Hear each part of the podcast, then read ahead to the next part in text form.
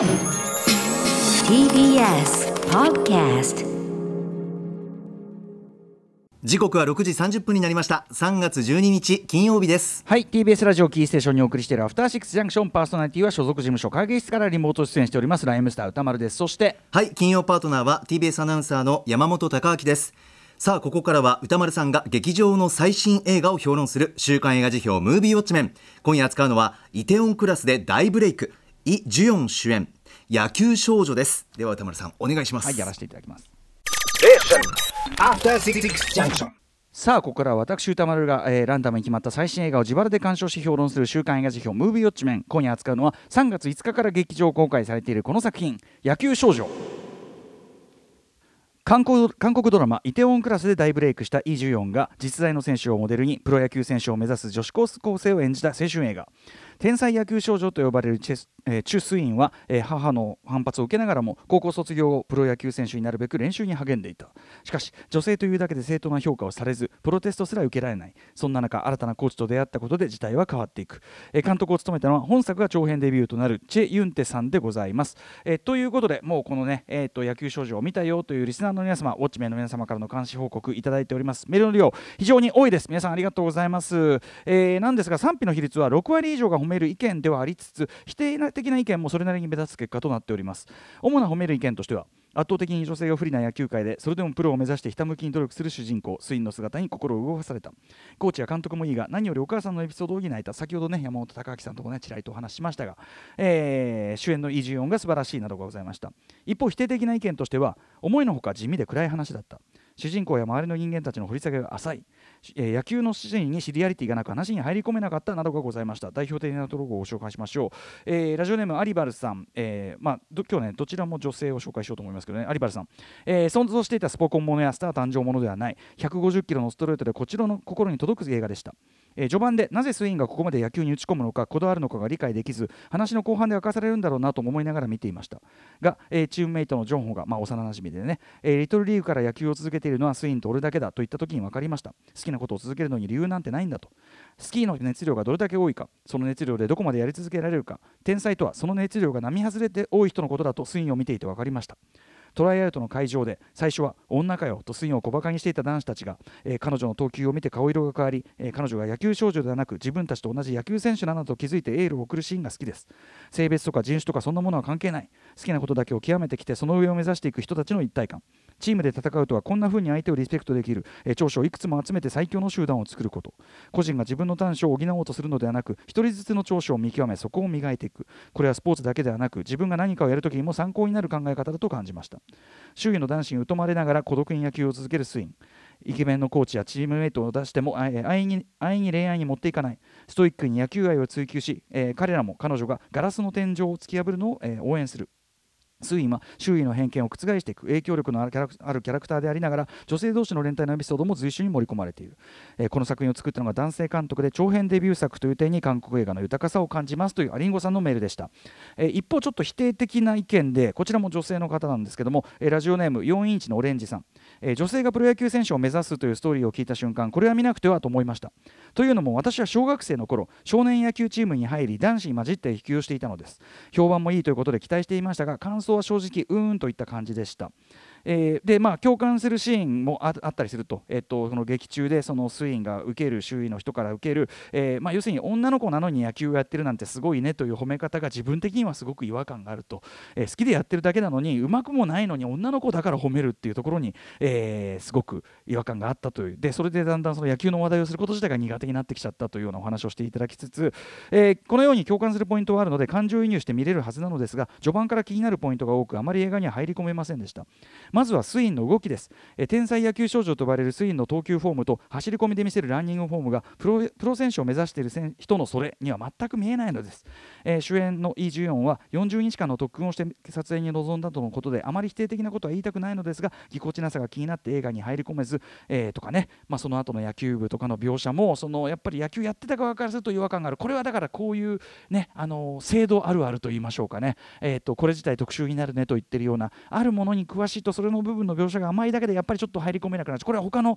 僕自身も自分が詳しいジャンルでやっぱりあったりすることなのでああそうかという感じがします。僕は気づかなかった部分ですが、えー4インチのオレンジさんの指摘でなるほどと思いました。で、えー何より気になったのは高校野球部員たちの推移に対する態度。野球部員内での推移の立ち位置です。プロ入りを果たした幼馴染の他に推移と野球部員がコミュニケーションを取っているシーンが見られず距離感がつかめませんでしたと。でこれもご自身の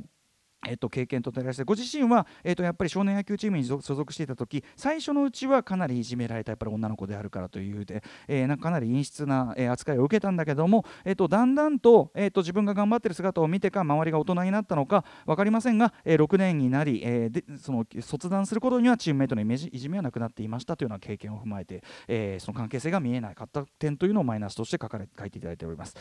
え映画の出来としてはあまり肯定的になれないのですが彼女を見ているとその強さを尊敬すると同時に当時の自分はもっと頑張れたんじゃないかという悔しさが込み上げてきてコントロ、えエンドロールでは涙が出てきました、えー他にも思うところはありますが鑑賞して間もなくまだ、えーうまくまとまっていませんというようなね。これから当時を振り返りつつ気持ちを整理したいと思いますというような。だからある意味あの主人公のその歩みというのに自分を重ねてちょっと悔しく自分を悔しく思うところもあったというようななかなか切実な、えー、とご意見だったと思います。ありがとうございます。ということで、えー野球少女私もですね東宝シネマズ日比谷で、え2回見てまいりました。はい、えー新エヴァンゲリオンでね、えー、賑わう中でもなかなかそこそこ入っていたんじゃないかなと思います。大きめあの小さめのスクリーンでありましたけどね、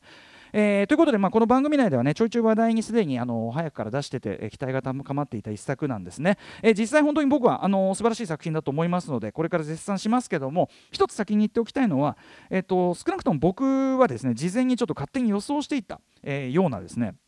えー痛快スポコンエンターテインメント的な映画では全くなくて実は、えーむしろ全体としてはかなり地味めと言っていいような、えー月曜パートナー熊崎和人さんもこの表現を使いましたが、え非常に地に足のついた、え作りが特徴的な一作で、えーなんなら語り口は割とスローモーというかですね、え決してポンポンポンポンテンポよく進んでいく感じじゃない。むしろ3歩進んで2歩下がるが繰り返される的なですね人によってはもどかしささえ感じるかもしれないようなペースだし、えー全体にですねはそのはっきりこうスカッとしたカタルシスがあるような、えー見せ場もそんなに多くない上に、えークライマックスでさえですね起こっていること自体はこれ野球映画史上スポーツ映画史上でも最もミニマムっていうかこんな小さな話がクライマックスな映画ってないよねっていうぐらい、えーだったりすると部類だったりする。えーしかしそうしたですね、まあ、極めてその抑制の効いた語り口構成こそが、えーこの「野球少女」という映画の僕はすごいところ素晴らしいところだというふうに思っていてですね、えーまあ、結果としてそれが要するにその非常に全体としては抑制していることが最終的に大きな感動を呼ぶというエンターテインメントとしてのその機能というのももちろんそうだし物語のテーマ、えー本作が最終的に世に問おうとしているメッセージも実はこの語り口が見事に一致しててそれはやはりですねこれが長編デビューとなる脚本監督チェ・イ・ユンテさんの優れた手腕の賜物、えーだと思います例えば決してそのテンポよくことが進まない、えー話し運びとも言えるというのがこれ全て、えー、と作為的な意図、まあ、周到な意図のうちだったということに、えーエンドクレジットを見るぐらいにようやく改めて気づくみたいな感じで、まあ、あのペーシングって言葉がありますけどかこの語っていくペースこのペーシングが実は非常に、あのー見事というかですね感じだと思います。えーさっきも言ったようにですね脚本監督の、えーチェ・ユンテさん、まあ、これが長編デビュー作で、えーっとこれあのプロフィールの記述からすると2016年韓国映画アカデミーを卒業。でその年にまあこの短編を捉えているのでおそらくこれ卒業制作的な作品でもあるのかな「えーっと Knocking on the Door of Your Heart」という、えーっと28分ほどの短編を作る。これが一応この野球少女の前の作品ということになってて。であの YouTube でこれ全部見られるのでぜひ皆さんも見ていただきたいですけどあの割とはっきり今回の野球少女に連なるたちの青春ものであの特に小道具とかあと間接的な言葉の表現というのを要所で的確に機能させさせることで言ってみれば人間のあの伝え下手な部分というかあのー言葉ではうまく伝えられないでいる部分の機微をこそ浮き彫りにしてキャラクターやストーリーに落とし込んでいくみたいなところが、まあ、そういう今回の野球少女でも非常に全開になっているチェ・ユンテ監督の資質がすでにこれ発露しているなというふうにこの2016年の短編「ノッキング・オン・ザ・ドア・オブ・ユー・ハート」えー見て僕は思ったりしたんですけども、はい。まあ、そこまでね長編商業で映画デビューまでなかなか時間かかってということであの今回のその話も実は監督個人の思いも重ねられてるってことなんでそう思ってみると、まあ、主人公のスインの、あのー苦労もそうなんだけど、あのーまあ、のご家族の中で日本でいう宅建なんですかねあの資格を取るためにちょっと家族の中では肩身が狭いその解消なしみたいなことになっちゃってる、えーあのお父さんの立場も実はこれチェ・ユって監督監督としてデビューするまでの数年間味わった感じだったりするのかななんてね勝手に推測したりしましたけど。でとにかく多分、えー、おそらくはですねその、えー、ドラマシリーズ「イテウォンクラス」でもう本当に大ブレイク美味しい役でしたからね、えー、イ・ジュジヨンさん、えー、というねこれはあの岡本敦さんの僕記事で僕初めて知りましたけどもともとは韓国インディーズ映画界で、まあ、そのすごく注目されてきた方でイテウォンクラスでメジャーシーンで大ブレイク。でもおそらく彼女のその主演が決まったことでこの企画そのものが形になってたのであろうというふうには想像されるんですけど実際ねあのそのイ・ジヨンさんのちょっとこうジェンダーレスな存在感というかね独特の魅力っていうのがまああってこそ、え、ですかね。あともちろんそのスタントなしでねその訓練してそのプロを目指す投手というのをこう演じてみせたというその役者根性。ただこれのねその先ほどのメールにもあった通り、えーと、野球選手の動きとしてのクオリティのっていう部分に関して私ちょっと分かってなくて、まあ、そこで引っかかる人がいるって聞くとああそうなのかとはちょっと思ってしまいますが、はい。まあ、でもとにかく彼女があってこその作品なら間違いないということで、えー、ではこのね野球少女実際どんな映画なのかというとまず最初に字幕でですね要は、えーと、韓国のプロ野球界、えー、かつては医学的なに、えー、男子というね、えー、男性に限るというような文言が決まりとして明記されてたんだけど、えーと、今は撤廃されてますよというこう字幕が出るわけです。これ多分確か日本でもほぼほぼ同じような感じですねかつてはその文言があったけど今はない。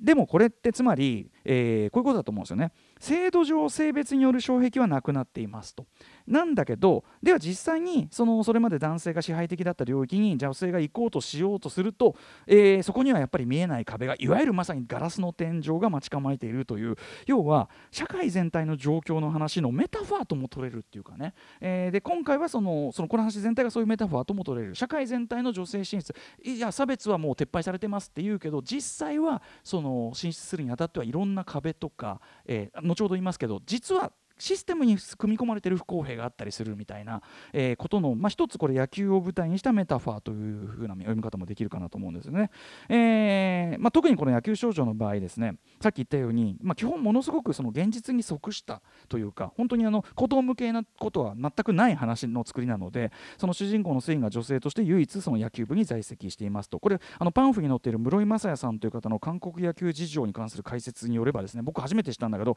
韓国では高校の運動部で部活動をしているような人は基本その道のプロを目指している人だけなんだそうです。はい、なので、えーまあ、そんな中で結局その主人公スインはプロ球団から指名されないただこの指名されないということはあの彼女が女性だからうんぬんという以前にその、まあえーと、速球を投げられるかどうかというそのプロとして要求される能力に満ちていないというその、まあ、現実のその限界の問題があったりするわけですよね。で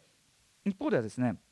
その指名されたそのスインの幼馴染。これ演じるクワク・ドンヨンさんという方のなんかきょとんとした虚無的なイケメンみたいな。あれがすごくこう役にあの佇まいはまっててすごく良かったと思いますが、えーまあ、そっちはこう指名されてということで。じゃあならばということで球団のトライアウト、まあ、いわゆるテストですよね。その、えー、実技テストを志願してやるやつをやろうとするんだけどこれはもうはっきり性差別的な視線で、えー、女性だからという偏見ゆえに事実上門前払いされてしまうと。つまりここはその2つその女性を阻むものっていうのが2段階あるわけですよね、えー、そのトライアウトの門前払いするようなあいつみたいな、まあ、性差別の分かりやすい性差別のせいで行く手を阻まれるという、まあ、その分かりやすい善悪の構造だけではなくもちろんそれも厳然としてあるということも描かれてますけどと同時にですねもう一層あってそもそも腕力とか、えっと、男性が得意とするとされている条件。まあ僕はそれも全体としては本当危うい怪しいもんだなというふうに個人的には思ってます。例えばその筋力云々になって例えば俺俺とより筋力がある女性はいっぱいいるわけでとかその男性の平均よりはるかに筋力がついてる女性っていうのも現実にはいるいるようになってるからそこすらも僕は怪しいと思うけども、えー、まあ、そこのみが要するにその男性が有利とされる条件のみが能力としてカウントされている。でもそれは本当は後に明らかになるように能力の在り方っていうのは本当は様々だし例えば野球はその、えー、多様性というのを実はその許容しうる、えー、競技であるもののはずなのに現状はとにかくそもそも資質的に不利な条件で戦わなければいけない。その男性が得意とされている領域のみが条件として提示されているところで戦わなきゃいけない。本当はそうじゃないかもしれないのにという。つまりその、えー、まあ社会全体がだからその制度として文言上は障壁はないですよって言ってるけどでもそこの選別の中にある種性差別的なシステムが実はやっぱり入り込んでるしなんなら主人公自身もどうせ剛速球には勝てないよなんて弱音を珍しく言うぐらいそこを内面化してしまってる思い込んでしまってるという、えー、話ですよね。つまりこちら側もある程度制度を内面化してしまっているからこそ見えづらいし突破しづらい、えー、そのさっきから言うその社会的に社会におけるガラスの天井というのがここでは野球というのを一つの、えー媒介として考え観客には次第に可視化されていくわけですね。えーあこれはそそもそもちょっとこう条件に何か不公平が仕込んであるじゃないかみたいなのが見えてくるわけです。だから、えー例えばその選手としての自分の挫折を投影するかのようにつまり無意識的にせよ自己と正当化のために当初はそのスインの挑戦というのに否定的なこのイージェ・インクさんこれ本当に見事に演じられてましたコーチとか、えーあるいはそのやはり家族を支えるために、えーまあ、必死だからこそ、まあ、自分の人生を諦めたのよっていう思いも実は抱いてるあのお母さんこれ演じる、えーヨムヘランさんの本当に危機迫る演技もあってですね非常に危機迫る演技があってバランス取れてるけど個人的にはもうちょい彼女自身の自己実現みたいなものも物語上にちょっと用意してあげといてよって気はするけども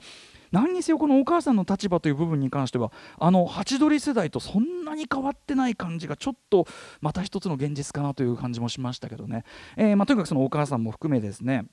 お母さんも要するにそういう自分のそのうんか軸じたる思いというのがあるからどうしても彼女、えー、と主人公の自己実現っていうところに対して肯定的な言葉をどうしてもかけてあげられないというようなともあれそういうような、えーまあ、それぞれにそのなんていうかな夢というものに対するちょっとじくじたる思いを抱えた人たちがその制度というものを内面化してどうせダメなんだを内面化してしまってるわけです。登場人物が最初は、えーほぼ全員ね、えーなんだけど、えーと主人公のスインだけは、まあ、さっき言ったようにその速球じゃダメと速球じゃなきゃダメだとか手段に対するある種の思い込み限界イメージみたいなのの内面化みたいなのはあるんだけども目的に関してつまり自分はプロ野球選手になれるんだはずだし、えーその方法もあるはずだというこの確信だけは一貫して揺るがない。ここがこの野球少女、えーすごく真に当たるところでつまり、えーこういうことだと思います。要はある一人の人物のそれだけは揺るがない信念とか理想とか、えーあるいは情熱といったものが周囲の人たちに波及し伝播していく。でそれはやがて、えー要するにもともとみんなが内面化してしていまったからこそ動かしようがないと思い込んでいただけの現実そのものをその情熱の波及、えー電波によって現実そのものが本当に変わっていく動変えていくっていうような一人の人間の情熱から始まったものが変えていく。つまりその意味においていやこの野球少女はこういうふうに要約できる話だと思うんだけど、えー要は試合とかの勝ち負けの話じゃないわけですね。これその意味では僕一番テーマとして近いのクリント・イーストウッドのインビクタスじゃんと思ったんですよね。これは実はインビクタスに一番近いような話だし作りもそれは近い話だというふうに思う、えーさっき言ったようにその人によってはもどかしささえ感じるかもしれないようなスローな語り口決してポンポンと調子よくはいかない本作のテンポ感もこれはまず一つ現実のその女性の社会進出というものがそんなに調子よくいくもんじゃないからという現実の反映でありそして現実を変えていく力というのはインビクタスにおけるラグビーのその非直線的な構造というのが浮かされてたのと同じく、えーある人の理念や情熱が周囲に伝播しやがて現実をちょっとだけ変えるこの物語のテーマをこの語り口そのがそのまま体現しているという一旦横に行ってから前に進むみたい。なたいなとこもあるからというかね。はい。えーということで、えーまず最初にそのスインの情熱に感化されてしまうのは、まあ、さっき言ったそのコーチなわけですね、えーでしかもこれもいいのは従来のスポコンにありがちなコーチ選手の主従関係ではなくて例えば俺はプロになれなかった人間だぞと、えそれなのにコーチでいいのかっていうこの質問に対する主人公スインのしびれるほどにかっこいい返答とかね。こういうあたりでもう全然旧来の主従関係ではない。むしろコーチ側があの感化され引っ張り上げられる役でもある。でもって彼側からする指導もですね、えー、とさっき言ったようなその速球勝負腕力勝負というようないわばそもそも男性に有利にできている男性中心的な条件に乗っかるのではなくて、えースインがもともと持っている資質を生かした。つまり長所を伸ばして戦えばいいんだということを言うわけですよね。はい。えーということで僕はそのうんと例えばその僕自身も日本語ラップに臨む時であるとか受験の時とかに臨んだ時とかにあの考え方にも近くてこれ非常に普遍的に役立つ考え方だと思うし、えーで実際そうやって多様なその勝負の仕方がある世界の方がどう考えたってあのまあ豊かだし楽しいじゃんっていうふうにも思えるわけですよね。これはね野球だってだからその速球勝負力が強い方が勝つっていうよりもそっちの方が良くないって感じもするわけです、えーでまあその間にね、まあ、あの一応しっかりロッキーオマージュなトレトレーニングモンタージュとかもあったりするんだけど、まあ、さっき言ったように本作とにかく語り口に抑制が効いていてですね、えーまあ、必殺のナックルボールというのを身につけた後も例えばその中盤の練習試合くらいまではまだですねその勝ったとこ勝ったみたいなとこ見せないわけです。完全なカタルシスまではその味わわせてくれない。引っ張って引っ張って、えクライマックスのプロプロ球団のそのトライアウトをようやく受けることになった。このシークエンスなでは。でしかもこのトライアウトシーンもとにかくこうためがすごいわけです。こう引っ張って引っ張って。まず、えースインとちょっと近い立場のそのアメリカのアマチュアリーグにいたという設定の女性の選手。この彼女の佇まいがもう完全に本物にしか見えないんだけど、えーその女性の選手を先にその勝負の場に立たせて。でそのまあえベンチは要するに男性選手が多いから、えーまあ、無自覚悪気なくではあるんだろうけどやっぱり女性に対して冷ややかなそのベンチのそのムードの中で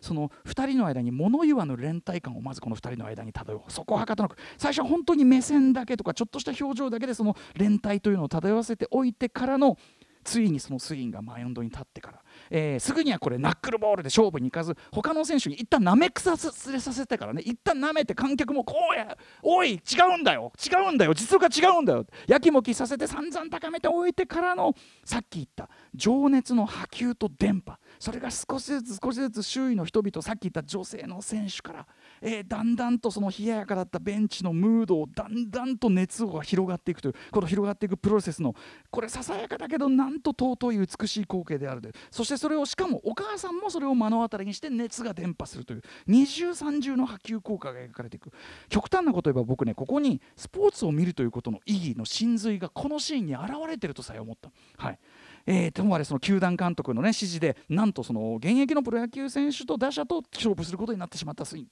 でここでまたさらにですね中4手監督まだね段階を踏んで溜めて溜めて一旦ミットを変えるとかその一旦を溜めて溜めてからのラスト。一球勝負。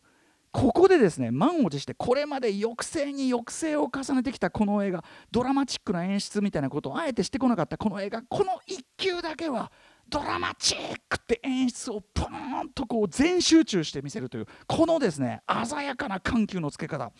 えー、ということですよね。はい。えーということでそそしてまあそのまあ、文字通りその後の勝負がですねあの文字通り斜め行く上行く勝負の決着の行方とか本当にお見事だと思います。えこのためにこそ本作全体の抑えたスローな、えー語り口というのはあったんだということがねえここに至って分かるわけですね。しかもさらにその後もですねもう一段階ひねりの効いた展開が用意されている、えーこれはまあサービス的にも語るねそしてテーマ的にも本当に見事なものですし見事なものですし何よりスインの理想情熱の波及が確かにこのこのある具体的な結果を出したんだというつまり世の中を変えることはできますよあなたにもというメッセージを最後に発して。これはですね、えー、と女性はもちろんのことすべてのあなたには無理と思い込まされている思い込んでいる、えー、全てのその抑圧された人に巨大な希望を与える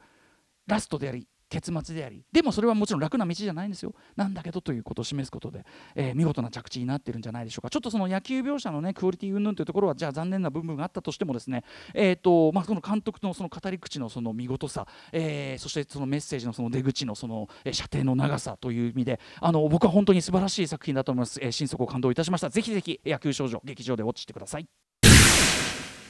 では来週の課題映画を決めるムービーガチャタイムです。はい、えーということで、えー、と7作品ございます。発表していきますあちなみに新エヴァンゲリオンは省いております、えー最初の候補はこちら。ビバリウム、えー続いてはこちら。アウトポスト。続いてはこちら。ラーヤと竜の王国。4つ目はこちら。太陽は動かない、え5つ目。あの子は貴族。6つ目ナタ転生、えーそして最後の候補はリスナーカプセルです。ラジオネームオトさん。来週宇多丸さんにウォッチしてほしい作品は、えーフィールズ・グッド・マンです。これあの、えーっと自分の書いたキャラクターがネットでヘイトのシンボルとして使われるようになってしまったというようなドキュメンタリーです、ということで Let's ガチャタイム、はい。さあ来週は新エヴァンゲリオンは無理なのでやりません。お 歌丸さんあの子は貴族、あー来たー！行ってみよう お願いします。よしあすごい見たかった。はい、えーということであの子は貴族ねすでに番組でもね、えー話題にしたりはしておりますが、えーぜひこれを見たよという方のリスナーの皆さんからの感想も、えーお待ちしております。えーと歌丸アットマーク TBS.CO.JP 歌丸アットマーク TBS.CO.JP までよろしくお願いいたします。えーと評論のね全文書き起こしも毎週のようにですねえーといろんな形でブラッシュアップしてあげておりますのでそちらもぜひご参照ください。以上ムービーウォッチメンでした。この後は井上園子さん登場です After Six Junction.